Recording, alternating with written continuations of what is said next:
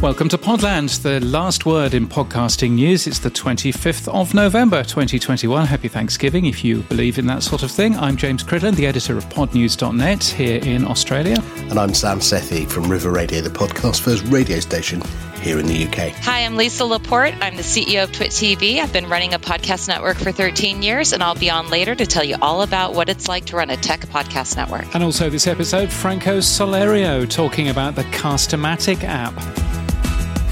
They will. Podland is sponsored by Buzzsprout, used by over 105,000 active podcasters to host, promote, and track your podcast. Podland is a weekly podcast where James and I delve deeper into the week's podcasting news.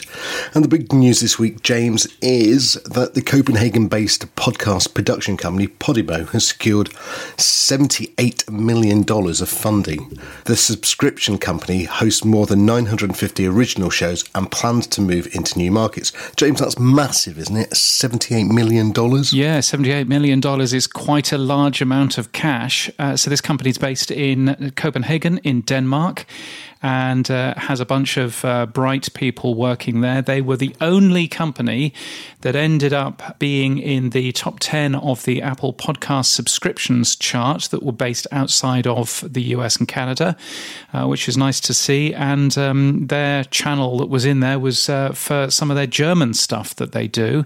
They're um, in quite a few European countries, and it'll be interesting to see how they continue to uh, grow out. Oh, and they're in Latin America too, I believe, too. Is one of their USPs the fact that they translate into local language, which is giving them an advantage over, I guess, Spotify and Apple, who aren't really focusing on international language right now. Yeah, I think that's certainly one of their USPs. I mean, Spotify's doing a bunch of international stuff too, but uh, what Podimo have done is they've jumped into partnerships with a wide variety of different companies, including iHeartRadio, to take some of their successful shows and turn them into um, shows in other languages. And I think that that's a sensible thing to be doing. $78 million sounds like a lot well, somebody you wrote about has got even more.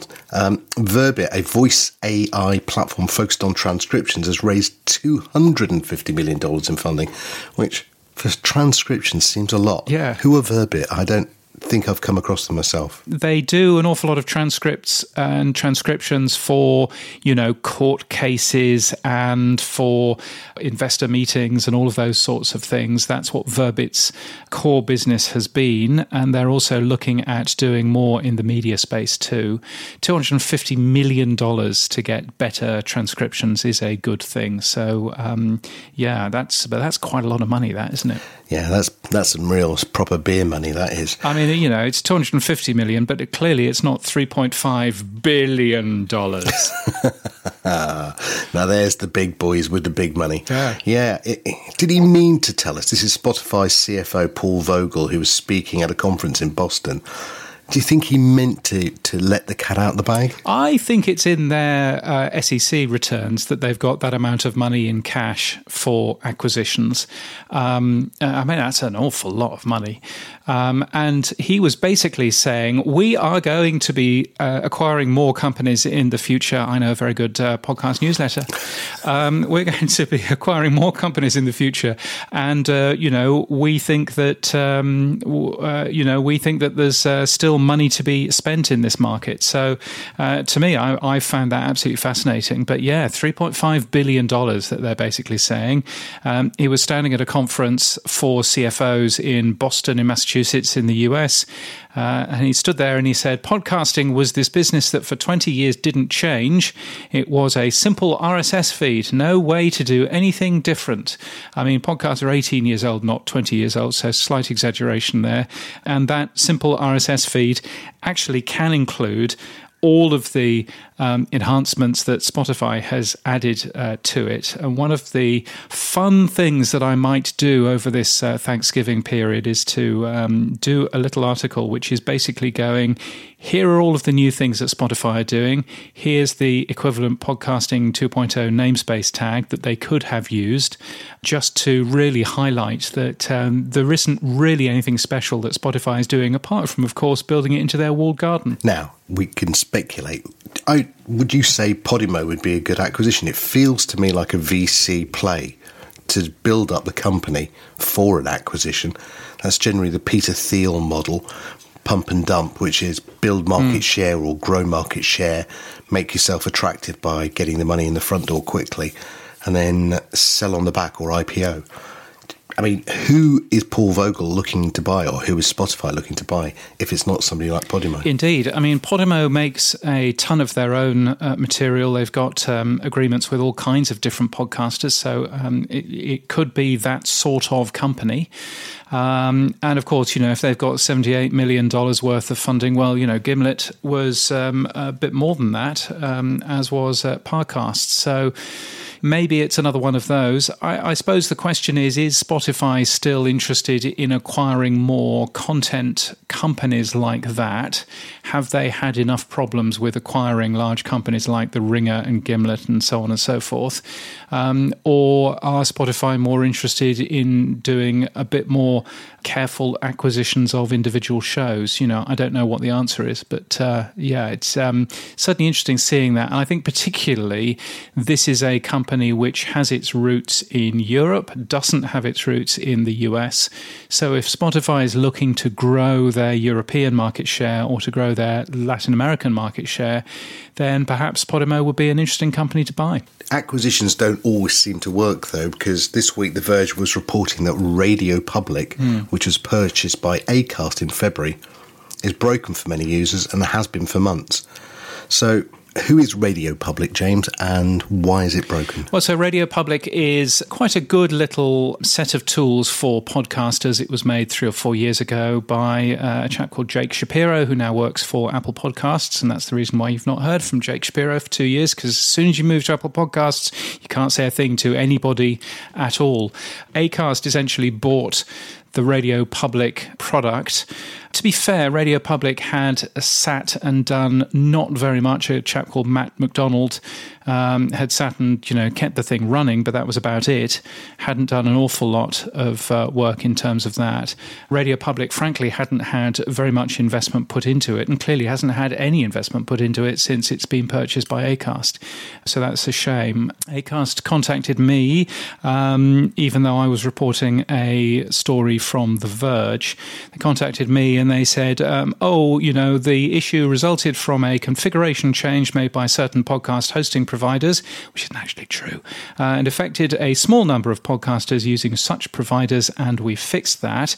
And we're also looking at how we better do customer service uh, to Radio Public uh, users um, which is uh, fine, and it's good to see that they've actually fixed it. But um, you know, Radio Public is clearly a forgotten product, and um, you know, with uh, any of these um, products, it, it uh, the question is for how long you keep those products going. I guess. Yeah. Now, uh, one of the things that I read this week, I don't know if you read it as well, which I thought was a good read, and if you haven't, um, I highly recommend it. Was Matt Deegan um, had a good take on what he thought mm. uh, M&A was going to look like, not just from Spotify's point of view, from the 3.5 billion war chest, but he also had a good uh, review on why American companies successfully, like Wondery, um, as you said, Gimlet, Parcast, and all the others, get sold but there doesn't seem to be an acquisition outside the US in terms of making itself attractive. Certainly not in the UK. Yeah, I think that's going to change. I think that's going to change in the, the new year. My suspicion is that we will see more more acquisitions. Um, I mean, only today, Edison Research has announced that they are rolling out the Infinite Dial research into the UK. That's always a great help because that means that data that um, US investors are comfortable with um, will now be visible in the UK as well. So that'll be a good thing too. I suspect that we will see a number of acquisitions across Europe um, over next year, and I think it's just a point that um, you know the European podcasting market is just slightly behind, a couple of years behind where the US market is.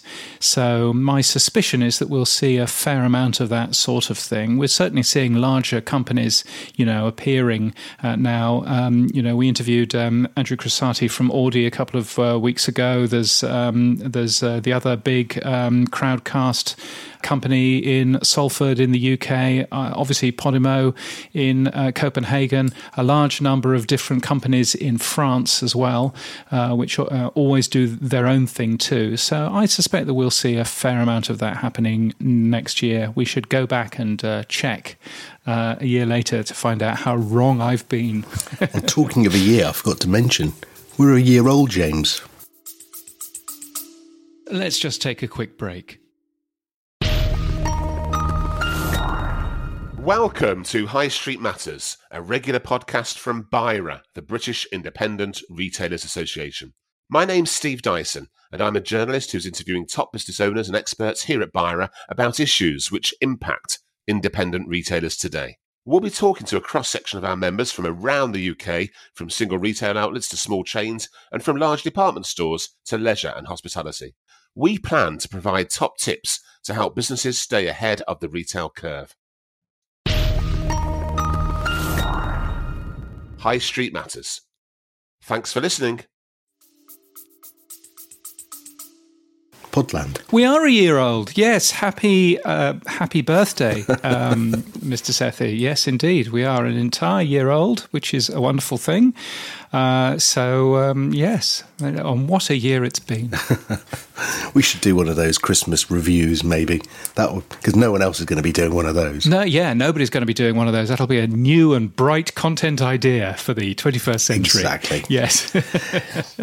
now, one strange thing that uh, Chris Messina spotted, uh, and I'm sure you did as well, was Netflix and Spotify have come together to launch a Netflix hub on Spotify, and it includes playlists for Netflix shows and some additional audio what are Netflix doing on Spotify? Well, I mean, you've been on record on this podcast in the past saying that Netflix are going to buy Spotify at some point, and I think you you you may be right. And perhaps this is just the first little date. This is the first uh, dance between uh, Netflix and Spotify. Who knows? uh, but yeah, I mean, if you're a fan of Netflix stuff and you want to go and find playlists and stuff like that uh, around your favorite Netflix shows, then Spotify has now added that sort of thing. Spotify was saying that the, you know basically there's a ton of user generated playlists and a ton of you know those sorts of things going on anyway. So, for example, within the first two weeks of Squid Game coming onto Netflix, Spotify's listeners had created more than 22,500 themed playlists around Squid Game. So, wowee, there's a thing. So, being able to pull those into a Netflix hub so that you can um, uh, see a little bit more of that um, is probably quite a nice idea. And that, of course, is one of the unique uh, things that Spotify has that other platforms don't have is just that wealth of user generated playlists. Yes, YouTube Music has got user generated playlists as well, but um, but uh, they're all unique to individual platforms, and perhaps that's one of Spotify's bits of secret sauce there. Hmm. They won't uh, bring video across, will they? I mean, I know that Spotify started to expand its video player you won't see more video coming across from Netflix, would you? Perhaps, I guess, in time, if this. Uh, if this first date is a success, you could perhaps see the Joe Rogan podcast appearing on Netflix in the future. Why would that not happen? So it's um, early doors, but well worth watching, I think. Hmm. Now, a story that I was surprised about because I'm not really a Samsung fan. You know, I don't use those uh, strange Android tools that you use. Um, but Samsung has suddenly have they suddenly entered the market? They're just so off my radar. But this week they launched uh, a listen tab here in Europe, and now you can add your own podcasts into UK, Germany, Switzerland, Austria, Spain, France, and Italy. So they've really gone for a European play. Um, I did add some of my podcasts just to see what it was like. It was pretty simple to do. But why is Samsung getting into this market now? I think one of the things that Samsung have been doing over the last year is getting more involved into content. And Samsung Free, which is, I believe, an app which is um, automatically installed on every Samsung Galaxy phone, has been available in the US for some time and in the and in Europe for some time. They added a podcasts tab about three or four months ago in the US, and they've just added that now in uh, some of these European countries and in the UK as well. So, from that point of view, uh, that's quite interesting seeing. I mean, Samsung, if you look at their smart TVs, for example, they've added a thing called Samsung Live, which is a, a set of uh, TV channels that you can watch. So, if you're in the UK, for example, you can watch CNN International on your Samsung Smart TV um, and a bunch of other channels as well. Um, they've uh, helpfully not geo blocked those uh, individual uh, streams as well, which is uh, very handy. Thank you, Samsung.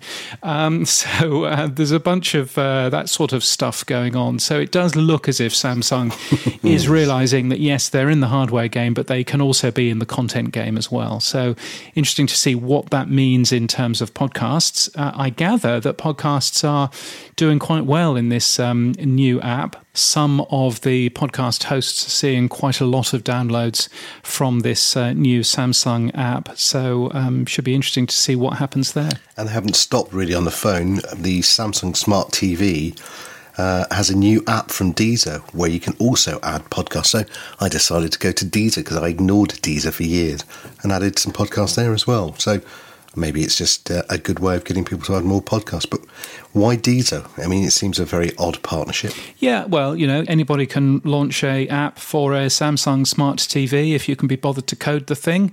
And Deezer have obviously felt that it's a good plan um, to refresh their app. They had an app in the past, but they've obviously felt that it's a good plan to refresh that app and make it better.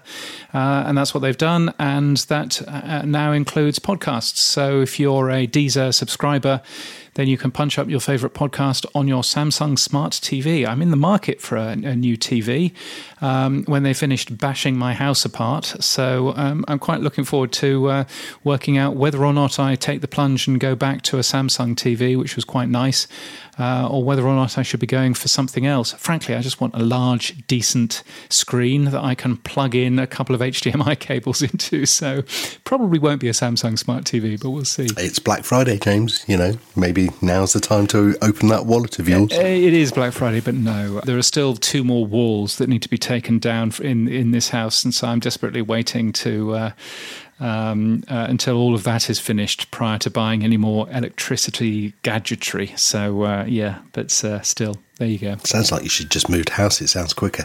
anyway. You're absolutely right, but can't afford to move house.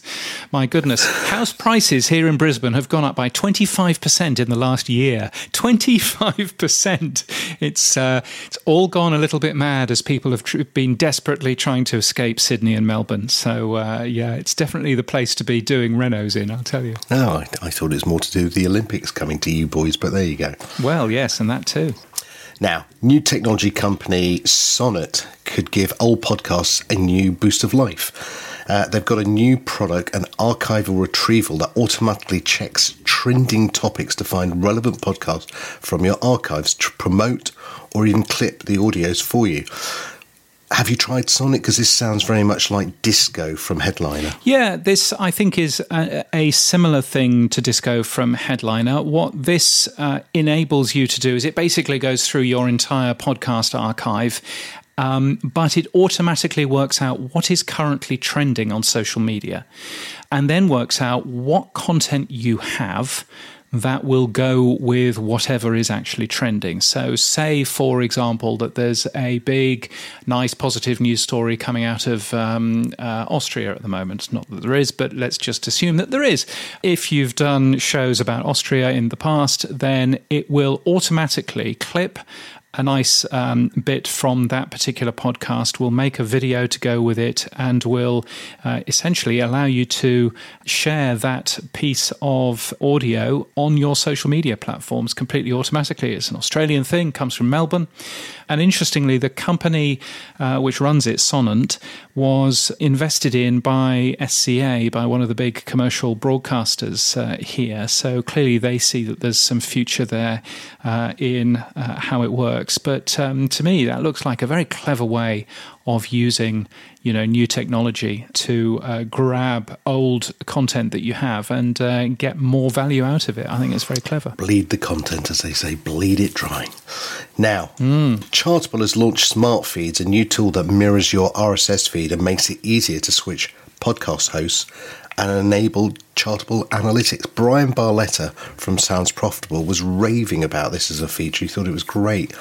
I'm not quite sure I understand why you need to mirror your RSS feed and what the benefit is. Well, I think there are two benefits here. So um, uh, there are a few companies that allow you to mirror your RSS feed, and what that essentially means is instead of giving out your podcast host's name and address when you are sh- uh, when you're listing your podcast, which means that you are rather more stuck with that podcast host, you give out Chartable's mirror instead. And that then means that you can move where your podcast is and you don't have to tell anybody. You don't have to hope that everybody realizes that your podcast feed has changed because they're all getting it from this mirror.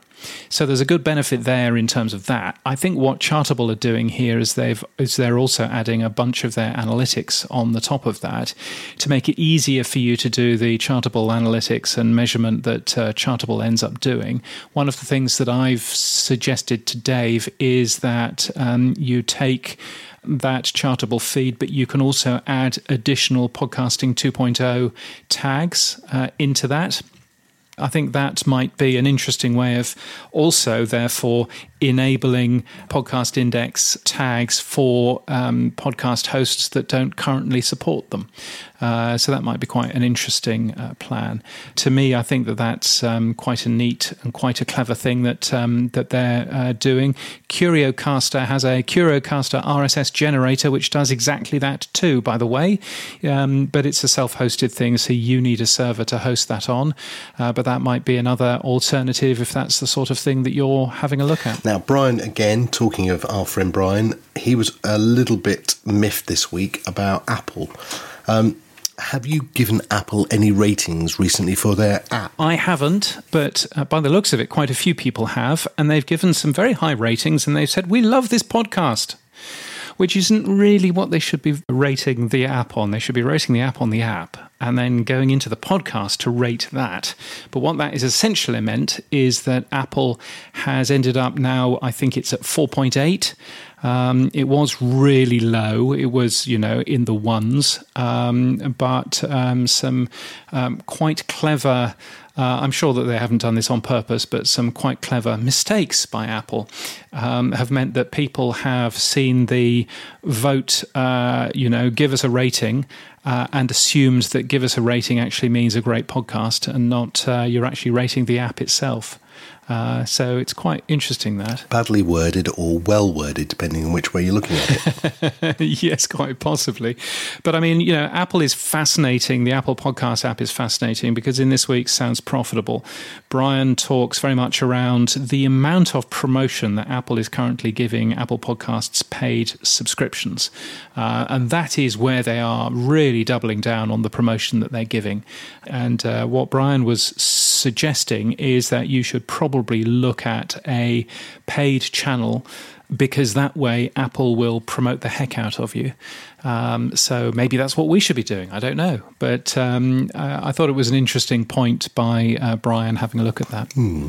Now, Vurbl, uh, a platform I've not really used myself, has come out of beta and it's adding more advertising to the platform.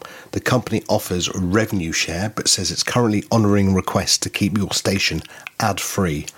And of course, it's doing what everyone else seems to be doing, which is click here to claim your podcast. Who or what is Vurbl, James? Uh, I think it's trying to be another YouTube of podcasting. So it's pulling in a bunch of RSS feeds, but it's also a place where you can upload individual clips of audio and do all of that stuff. It's quite a nice looking uh, platform, um, seems to work quite nicely, has comments and things like that in there as well. Um, but what it is doing is it's, it's adding more advertising now into the platform to pay for itself. And of course, you know, that necessarily means that if you listen to Pod News on Vurbl, then you might hear an ad. And that ad is going to be from Vurbl, not from Pod News. Um, so hopefully it won't be anything bad. But um, that's sort of you know where they are. I wrote a piece in my personal blog this week about the unwritten contracts between podcast apps and podcast publishers. I think that's getting close to the edge of that. I think you know adding audio advertising is um, beginning just to sort of push the boundaries there a little bit. But um, you know, at least they are saying that you can opt out of that, and and that's all fine. They're not the only company that says claim your podcast here. It feels like this week for me with Samsung and Deezer and Vurbl. Uh, it's everyone's going for a land grab of claim your podcast. But having said that, Good Pods, which um, we looked at a couple of weeks ago, have been emailing podcasters using the email addresses they found in the RSS feeds, and that's upset the Podfather a little bit, I believe. What's Good Pods done or bad pods as they should be now called. so good pods is it's a pretty good app. It's um, uh, quite nicely done, but again, you know they are asking you as podcasters to claim your feed. Um, they're asking you to go in and enter your Patreon details or your Venmo details or any of that stuff, so that you can get a tip button within the Good Pods app and that's all fine. And the problem with RSS is that you know you do have to do this claiming dance with quite a lot of different places now. I suppose there's two bad things out of that. Firstly, they're just um, uh, emailing the email addresses that appear in RSS feeds, which isn't actually legal in Europe, is legal in many other parts of the world, but isn't actually legal in Europe. Secondly, as Adam Curry rightly says, there's a tag for that, and it's called the podcast funding tag. And if you support it, as Pod News podcast pages do, then you can grab the Patreon information or the PayPal information or whatever it is that you want in your tip jar. You can grab that automatically from the RSS feed and put that onto the uh, onto the app. So that's all that basically good pods are doing. They've ignored the evidence of the podcast funding tag, or indeed, they've ignored just looking through the description text to find any link to Patreon or to PayPal and they're requiring you to download the app and then claim your podcast. But uh, yeah, it's just one of those uh, frustrating things, I guess, in terms of how RSS works and how there's no real easy way to claim a podcast through an RSS feed. And perhaps that's something that we should be having a look at, maybe. Hmm. How many companies do you think support the funding tag right now? Companies in terms of um, podcast hosts or podcast apps? Podcast apps. I was going to say you could use your new super duper filter now on Pod News to find out. Yeah, you could do. I don't think it's as many as it should be. And I think if more podcasters were demanding that it was used, then I think that that would be helpful. I mean, again, it's it's the typical chicken and egg that we have in an open uh, ecosystem, where there is this new tag. It's pretty good for this sort of thing. Um, we would like um, uh, podcast hosts to use it, but podcast hosts won't do it until podcast apps are using it, and podcast apps won't use it until podcast hosts are using it. So we have this sort of, you know, impasse in terms of where we are.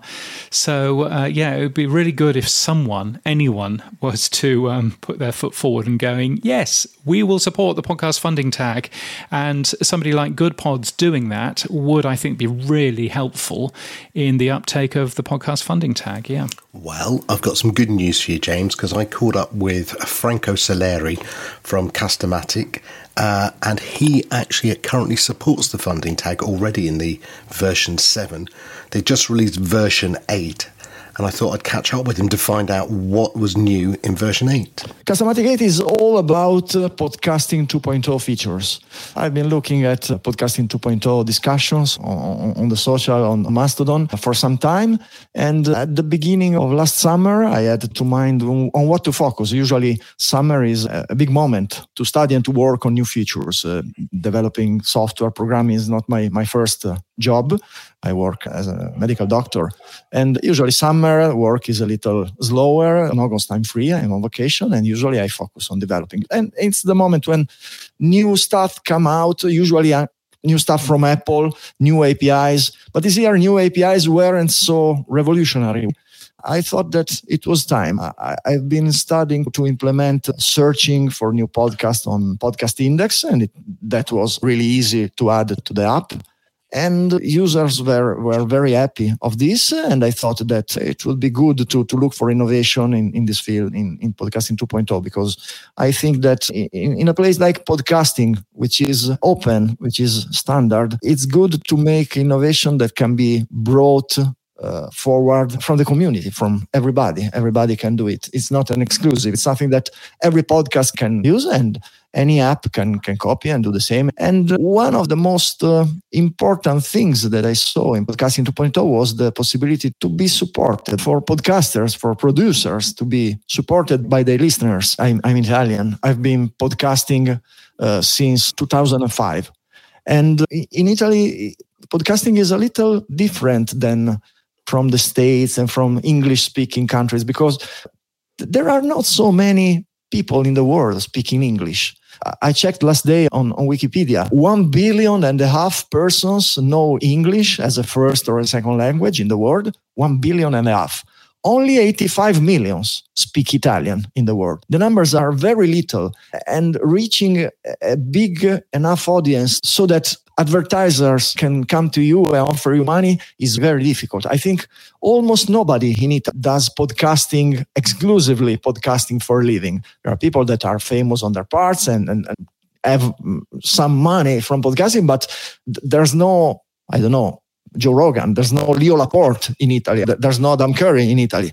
And uh, having an alternative, having a, a, a smooth way so that uh, that uh, listeners can support their their favorite podcasters with, with no friction automatically directly inside the, the app they already use to to listen to to the shows it looked to me like like some sort of revolution and i worked mm. on that and i'm i'm very happy for that so value for value is the one thing that you have implemented here in this version how easy was it uh, it wasn't the, the, easiest thing that I've done, but it wasn't the, the, the, least difficult. There, in the first days, I tried to study how to directly interact with the Lightning node, and that was very difficult because this stuff is is new, is really geeky, and uh, it's continuously evolving.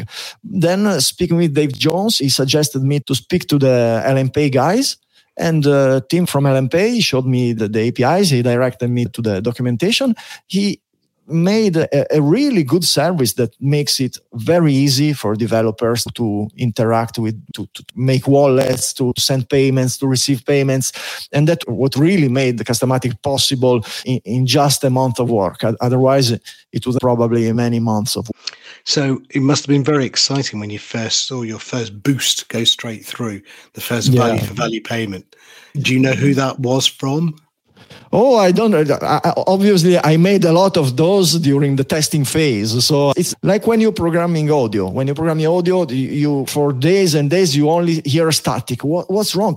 And then you change a little thing, and music come out. What's this? Uh, it's a miracle. And it's the same for payments for Satoshi. The first time I, I managed to send uh, a payment was really a success. And I think during beta testing, pro- probably Dave Jones was the first one outside of my house that, that sent a boost. And, and it was, yes, it was very emotional.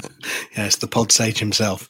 Now, yeah. what other Podcast Index 2.0 features do you currently support?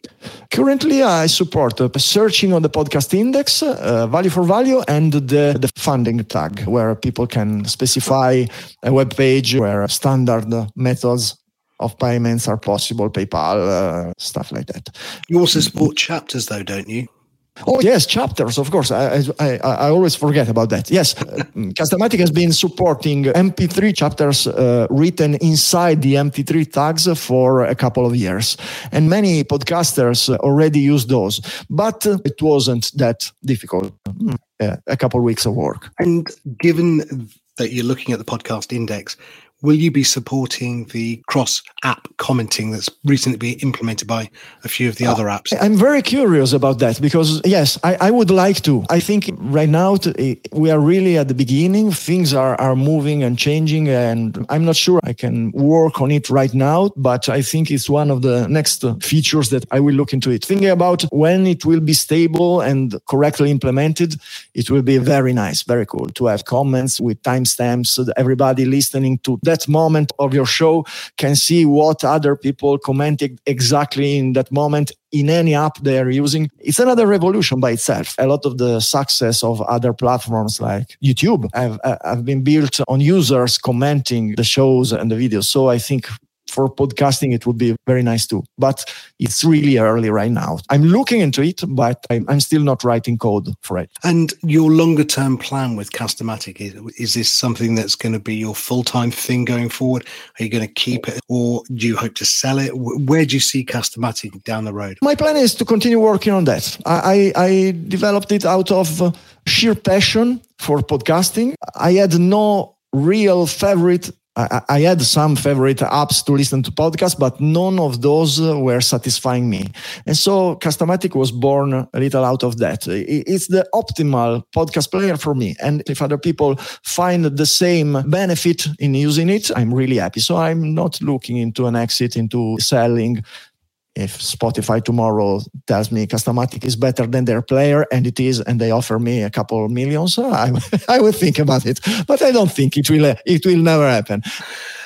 Brilliant. And Franco, please tell everyone where they can get the latest version of Castamatic 8. Castamatic 8 is only on iOS, so on the App Store. If you search for Castamatic, it comes right in front. We have a website. It's one version behind because uh, nobody almost looking for, for apps uh, right now goes on, on the web if they go to, to usual search engines, if, if you look for some app on Google, usually the link to the page on the App Store comes before their own website. So just look for it on, on Google or on the App Store. I have to ask because James has got a fancy new Google Pixel phone.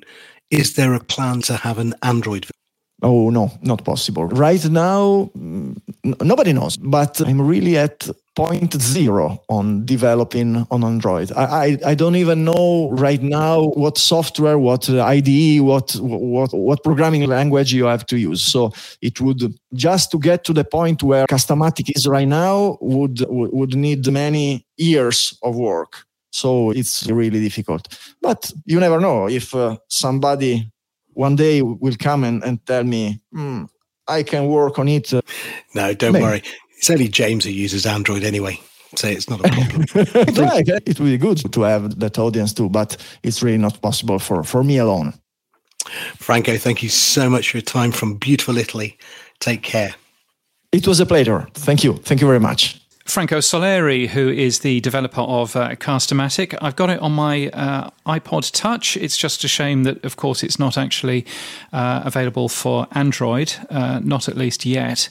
Uh, but great to see value for value added um, might be good to see, you know, comments and stuff like that. But uh, yeah, it looks it looks really neat. It looks really smart. So um, you know, so I think uh, Franco's doing a good job there. Yeah, I didn't realise he's a doctor by day and a developer by night. Quite quite exciting. Yeah, it's brilliant, isn't it? it's amazing. Um, and he was yes, it's a very strange old thing. He was also talking about bringing out or looking at least to bring out co-comments into version nine. So that will be good for them as well. Yeah, I think you know any uh, podcast podcast app which looks as good as Castamatic uh, looks. You know, it supports uh, things like uh, episode images and, you know, all of that stuff as well. Uh, anything that looks, you know, as smart as that, that also supports all of the podcasting 2.0 features that it can possibly do, um, would be really good. So, you know, the more of these new podcast apps that look really nice is, I think, a really good thing. You know, Fountain is a nice looking podcast app. I think Castamatic is probably best of the bunch in terms of how it looks. So good to see, you know, that doing very well. Now it's that time, James. It's the time for Boostergram Corner. And now, as the French say, it is time for Le Boost. Oh, it is. Yes, it's time for Boostergram Corner. And uh, thank you to a bunch of Boostergrams that we've had this week. A Boostergram, if you don't know, is a tip of some cryptocurrency with a little message that you can send through a decent new podcast app. If you don't have one of those podcast apps, podnews.net slash new podcast apps. What uh, what have we got there? Adam Curry is talking about one of your friends there, uh, Sam. Uh, yes, Mr. Kevin Marks, the uh, inimitable and wonderfully uh, intelligent Kevin Marks, actually, who you don't like there because of OAuth, but otherwise, uh, Adam says he's an unsung hero of podcasting. I'm trying to think why he would be the unsung hero, but can't remember what Kevin might have developed. Ah, well, there you go. He's not not anything to do with OPML, was he as well? No, that was good old Dave Winer. But uh, Kevin did come up with a lot of micro formats, and he did a lot of work in the open uh, standards community. Yeah, so Kevin did a lot of good work. Well, excellent. I noticed that he follows me, so maybe I might uh, ask him to uh, come onto this particular show. Thank you, Adam, for your uh, boost 5,000 sats sent using CurioCaster, which is uh, good of you. And another 2222 sats, that's all the little ducks, sent using CurioCaster as well. Um, he's um, picking us up over the mention of Odeo, uh, which I made last week, um, around, of course, uh, Odeo, which is the thing that eventually turned into Twitter that um, Ev was the boss of, Ev and Jack. Adam says Odeo never launched, they pivoted to become Twitter. I disagree with the Podfather here because I think that they did launch. And in fact, I've got the proof because I've got the emails still in my Gmail account from 2004 which is basically, you know, one of them is um, uh, asking me to change my password. Another one is um, some announcements from Evan Jack. Another one was um, some new features that they were doing. So I think that they did launch, but I don't think that Odeo existed for very long. I don't remember. And I think one of the big problems with Odeo was that there wasn't an easy way um, to get stuff from Odeo into your iPod at the time because there was, no, of course, no such uh, thing as an app. Uh, so um, I think Odeo's time, uh, Odeo was a bit too early. Um, but I think that they did launch, but they didn't launch for very long. So um, uh, I'll give you that, uh, Adam. Uh, thank you for that tweet as well. Maybe Odeo will become part of Medium because they seem to be getting into audio. Who knows? Now, we had one from Mere Mortals. It says, Come on, fellas, there's only one other consistent booster grammar. I was restricted by the breeze limit. Uh, MM equals mere mortals. So, did we say something wrong? Yes, if you remember last week, we were there going, we're not quite sure who MM is, but thank you very much. Uh, it is, of course, Kyrin from the Mere Mortals podcast, which is a very good podcast, which you should all go and have a listen to.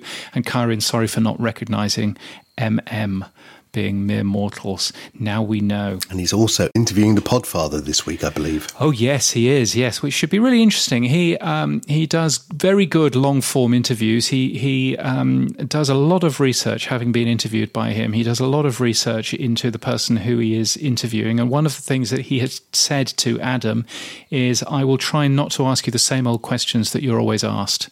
And uh, it must be quite frustrating for Adam to always have to answer the same old questions time and time again. What was it like at MTV? Uh, and all this kind of stuff. So, um, so that should be pretty good. So I'm looking forward to that. It may already be out. Uh, who knows? Also, a boostergram, a brand new boostergram from a brand new person called One Fine Play. Thank you very much, One Fine Play.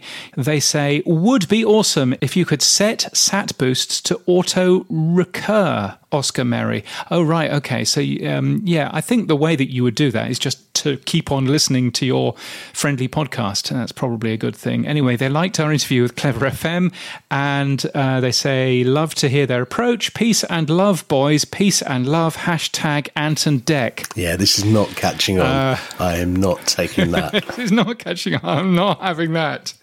I'm not having that. It's either Ant and Dec or Bucks Fizz. I'm not having either of those two things. Um, so thank you very much. And finally, uh, Oscar Merry himself uh, boosting uh, Four Little Ducks from Fountain. Such high signal content in every episode. Can't miss a Podland.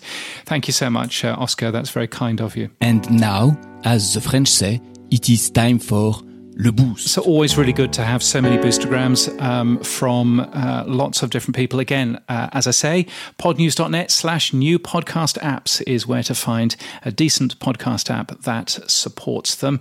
Um, and always really good to uh, hear from uh, Adam Curry as well, who is one of the OG, one of the old guard in terms of uh, podcasting, but um, quite rare in that he is both old guard in terms of he was there at the beginning, but is also really keen in moving the industry forward. So great to hear from Adam. And another one of those people is Leo Laporte, um, who uh, has put together uh, Twit, uh, the This Week in Tech network, uh, for many, many years. Um, I last spoke to Leo uh, in, I think, uh, 2000 and maybe 2006. I got him speaking at a conference or other. Uh, but you managed to speak to the next best thing, uh, Sam, haven't you? Yeah, I called up with Lisa Laporte, um, the CEO of Twit, also his wife as well, but she wasn't his wife when they were working together originally. Uh, Lisa basically gave me the time, which was great. I'm a big fan of Twit. I have been for many years. Um, it's 15 years ago that they started the podcast network, so they're quite prescient in their timing. Mm. Uh, when many people dropped off the cliff with podcasting, they kept going. Um, and yeah, it was yeah. great. She talked about CPM rates, the revenue they're generating, and how they keep which shows and which shows don't. So yeah, I asked Lisa First of all, tell me what is Twit TV? Twit was created by Leo Laporte, who's the founder of the network. And um, for full disclosure, he's also my husband. And he created this network because he wanted to cater to this particular audience. We want to cater to the tech enthusiast and those that eat, breathe, live, consume, and work in tech. So we are a podcast network. We have 13 shows at this particular time. We reach over 30 million downloads a year just on our shows. It doesn't count all of the other other subsidiary things we have broken off. We have a tech break feed that provides that quick tech hit for those that just want their tech in short sound bites. And during the pandemic, we've launched Club Twit because we do have fans, as you know, that are security focused and they don't want to be tracked. And we are an ad supported network. So we've launched Club Twit to provide people with all of our content ad free and a Discord room. And we do a few extra special fun things there. So Twit was really founded to cater to people in tech and the tech enthusiast. And that's what we do. We really focus on that. And all of our hosts are journalists. And if they're not journalists, they work in the field because sometimes that's what you need. And we love what we do and we love super serving our audience. Now, how long has Twit been going? Twit was founded in 2005. So I'd say we're one of the first podcast networks that was out there. And we pretty much have stayed true to our roots in what we do. The only exception is we've always been audio, but we've added video to all of our shows. And we've just done a better job in curating our content to really just super serve everybody. Okay, I'm a fan of Twit, have been since its beginning when you were in the brick house. So my question is when you do live, do you then edit the audio? In the podcast. To answer your question, how do we put out our podcast? The answer is no, we just don't put out our podcast. I consider us the gold standard in podcasting. We super serve our audience by, of course, recording it live to tape, but then we do take the time to go through it. We edit it. We triple check our commercials because we do sell ads within the content of our shows. I'd like to knock on wood because uh, we haven't had a mistake in two years in releasing our shows. We're very careful in making sure that the ads are correct, that the content is accurate, that we have the right lower thirds on everything. Because when you have that visual component, it really takes a lot longer to edit a show just to make sure that you have everything in it that you need to have there. So we record everything. It goes to an editor. They actually take the time to edit every single show. The producer then double checks. Then we have a continuity person that comes in and does a final check before the show wow. is published. And then once the show is published, because we publish everywhere. We then have to check the feeds to make sure nothing broke publishing to the thousands of different platforms that we publish to.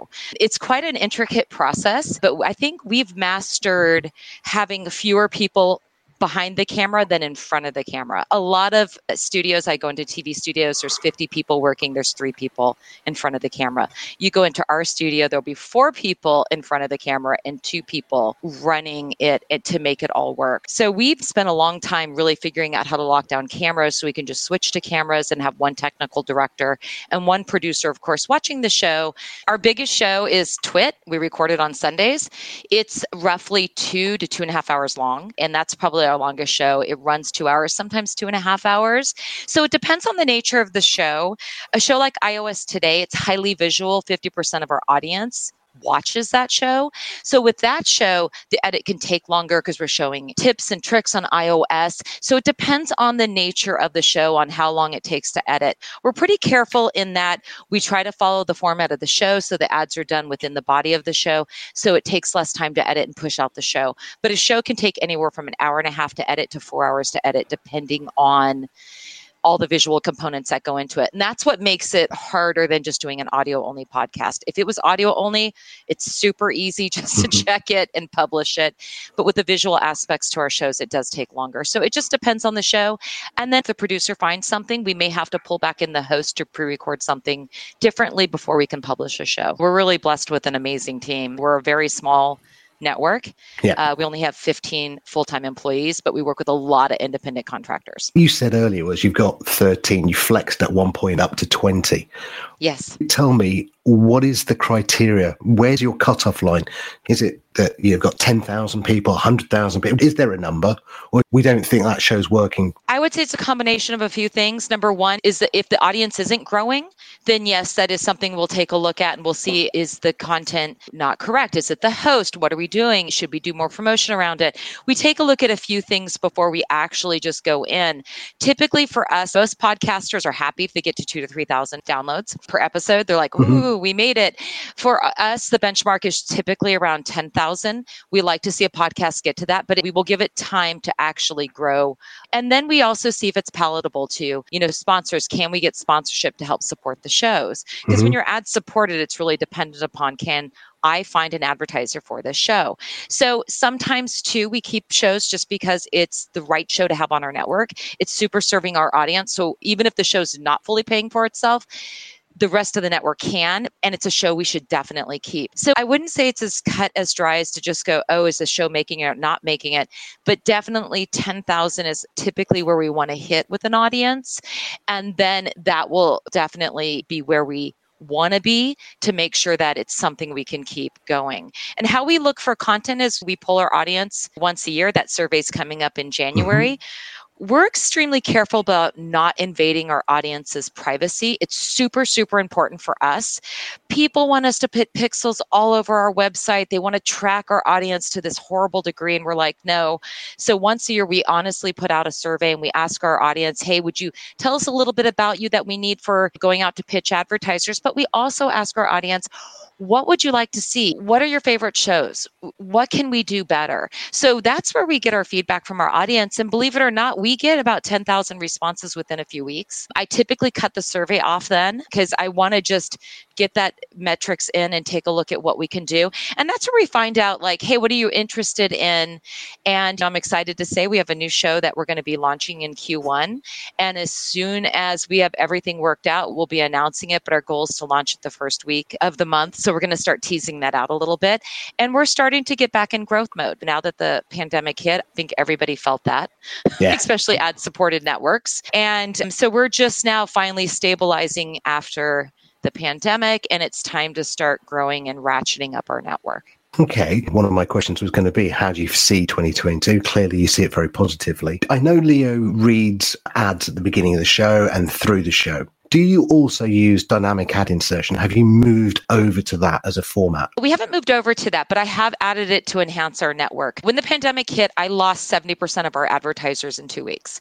Was brutal and it made me realize we were too one dimensional. We think our host read ads are the best. I will admit we are probably one of the highest podcast networks in the industry, but we actually do an amazing job for our sponsors. There's a goodie bag around it. We only sign sponsors that fit our audience. So, having said that, we prefer an embedded ads. We feel they do the best. However, the pandemic did teach me a few things. So, we have added a partnership with Megaphone. So, we do allow them on the back end to dynamically insert ads that they sell. I haven't started selling it yet. So if we have unsold inventory in our audio feeds only, they flow through Megaphone and we've allowed them to sell them with strict parameters around what advertisers they can partner with, etc. And so we've had some residual income coming in on that and that's been helpful. But every year I look at switching fully to dynamic ad insertion and I honestly don't see the benefit for what we do and for what we do for our partners doing that. We over deliver on our ad reads, we don't under deliver. We have a two ad model per episode hmm. that a lot of people don't do. And the unaided recall is 65 to 80% higher because of it. We do less advertisers, but two ads for each advertiser. And we just find that ad model has surpassed the one ad per episode and the dynamic ad insertion. And I actually own an agency, so I've bought for several other clients across the board. Our ad model has outshined anything else I've tested in the market. So, yes, we are touching dynamic ad insertion, but it's really for residual income for eh, unsold inventory on our podcast. So, it's not something we have put front and center. So, could you tell us what sort of CPM rates you're charging? Because the industry right now, I think there's around $23 CPMs. I'm not sure where it's going to go. I've seen a lot of fluctuation in the markets. I partner with a lot of our other networks. We share rate cards, we talk about what other people are doing in the industry. And we start at a $20 CPM, and our highest show is at a 50. And that is for one ad. Then we have a two ad model. So if you really look at the effective CPM, it's probably between 40 and $100. So we are not at base model of where podcasts are, but I have partners that have been on our network since inception. And we have partners that have been on our network for five, six, seven, eight years that continue to renew with us because of the quality of what we do. Our, honestly, it's our audience too. We have the qualified audience. Mm-hmm. And as they're continuing to introduce new services and features and benefits, a long term partnership with us resonates and our audience is continuing to go to those partners. So yeah, we're not at the bottom at all. I have looked around at all the other kits. We're in the top tier of what people chart for podcasting. And we pretty much sell out. We're sold out for this year. I think Q1 will be sold out probably by the end of November. And the upfront sales are already underway. We've already sold about 1.5 million for next year. And my target for next year is seven to eight million, depending if I can sell naming rights or not. In terms of your split, how big is your audience now internationally? Is that a growing audience for you or is it mainly US? No, our audience is growing in the US and internationally. We're roughly 70 to 75% in the US, depending on the show. And internationally, it's about 25 to 30%. I will say the bulk of the downloads are in Canada, UK, Australia. So English speaking countries probably make up 95% of our downloads and then 5% everywhere else. I will partner with pretty much anyone we partnered with Audible doing a few of our podcasts that they were putting in different languages in like Chinese and Russian and a few other things like that. As markets open up, I definitely want my audience to continue to grow elsewhere, but we're mostly in English speaking countries and we've been growing pretty regularly across all countries. So it's still roughly about that split couple of questions, Lisa. Twitter Spaces, live audio, Clubhouse, that sort of thing. Is that an area that you guys are looking into as a another platform, maybe to broadcast on? We've watched Clubhouse grow and dabble, and I think we pirated from that. So if people are looking for that kind of Clubhouse environment, we have that with our Twit club that we've launched. So we have a Discord channel in our Club Twit. And within that, I will do an inside twit with Leo, give a state of where Twit's at, where we're going. So we'll do that for our club. We're doing a book club today with Stacey Higginbotham on This Week in Google. She's doing a book club in Club Twit. We also have within that club, we do an open source show on Saturdays. So there's all kinds of activities going in there that's very similar to what Clubhouse is doing. So I think that's probably the platform we're going to be doing those one offs in. So we're added that community because we have fans that just like they want to hang out with us and they want to do things with us, just like Clubhouse. So that's why we created that. So I would say we're not going to go to a Clubhouse platform. We've been actually doing that within our own club. So are you planning to do live events again now that COVID is under control? I, I would say we're skipping CES in, in 2022 for next year. I, I don't think, I think it's still a little too soon. I want to make sure our staff is protected. We do have people with some compromised immune systems here. So eventually we will want to reopen to the public at some point next year. We're not sure when. We're definitely going to play it by ear. And yes, I am dying to get out to a live event. I am tired of Zoom boxes. I'm tired of seeing people virtually. It's like when I see people now, I'm like, oh my gosh, I forgot how tall you were. things like that. So, yes, we would love to do some live events and get back out in the public. And as soon as we feel it's safe, we're definitely going to do that. Probably next summer, I would like to have something where we can open the studio and just invite all of our fans to come in. And yes, we would love to do more live events again. So okay. it's it's definitely on the horizon, but we're in this, you know, wait and see. So my final question is when are you going to sell to it? Or is it so much Leo is Twit, therefore it makes it hard to sell. We did entertain that. We were looking, we had quite a few partners reaching out to us before the pandemic hit and saying, hey, we're interested, we're interested. And, you know, we've looked at a few of those deals and consider it, but we feel like if that happens and we lose what I feel the magic of Twit is. And yes, Leo, he may not be thrilled I'm saying this, but he turned 65 this year, as a matter of fact, in a couple weeks. And we have already pivoted him off of a few shows. So I think our long term goal with Twit is Leo will always want to broadcast. I can't see Leo retiring entirely ever, to be honest mm-hmm. with you. And I wouldn't want him to. He loves it. I've never met a person who loves entertaining and giving back to his fans more than this man. So he will always want to do something. So our goal for Twit is to replace Leo and start pulling him out of more and more shows until he's ready to finally step back entirely. So I feel we have hired some amazing people. We have Jason Howell on our network. I'm mm-hmm. looking at him to take over some things. Micah Sargent joined us a couple of years ago.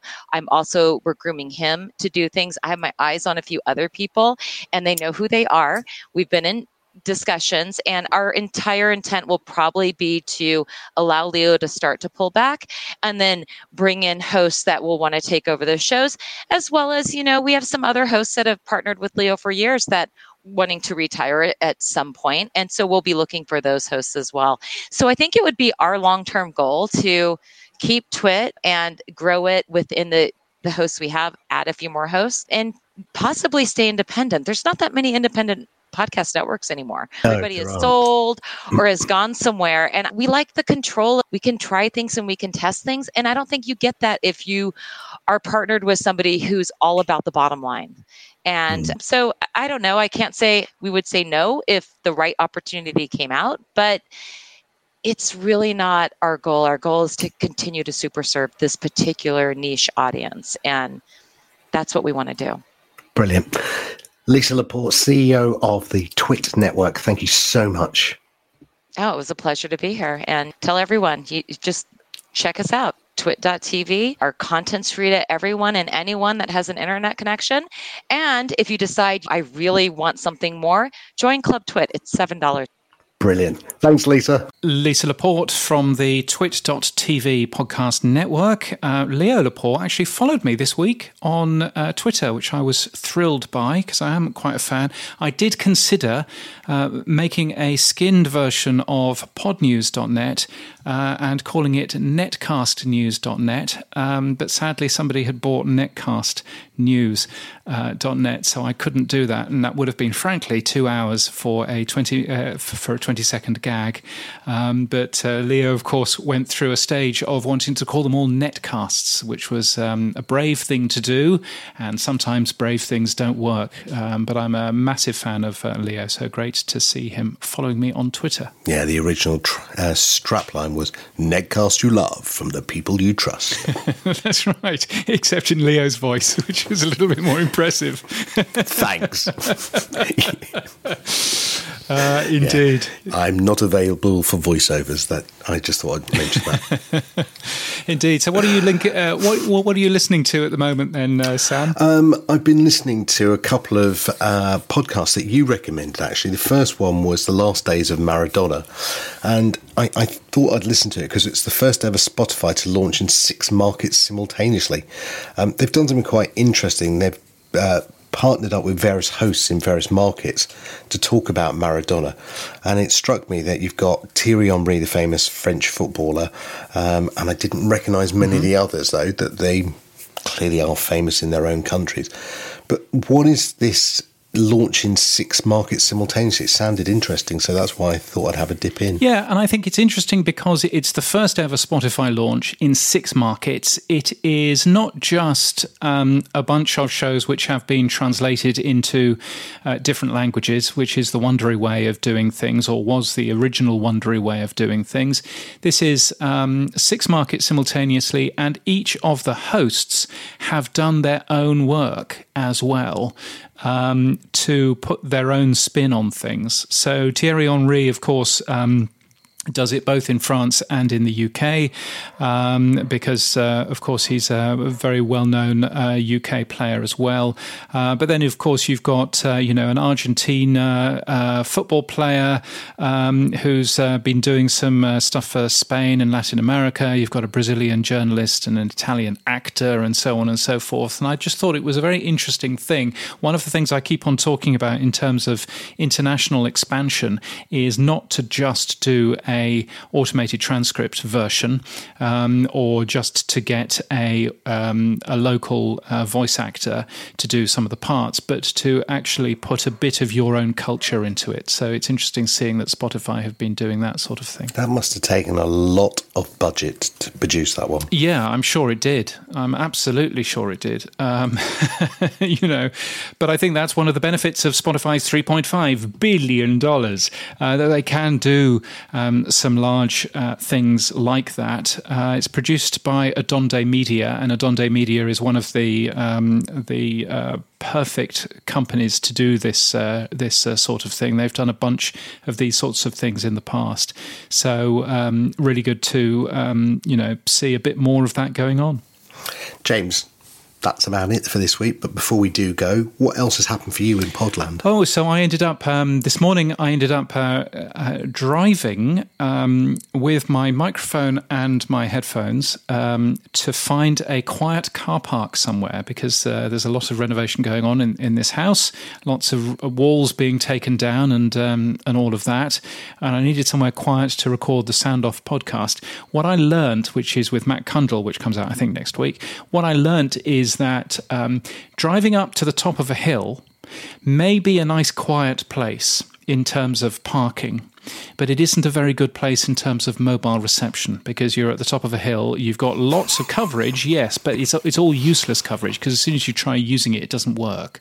Um, so I ended up having to drive most of the way down the hill again. I found this brilliant, brilliant car park, which was uh, it's normally full over the weekend of weekend walkers.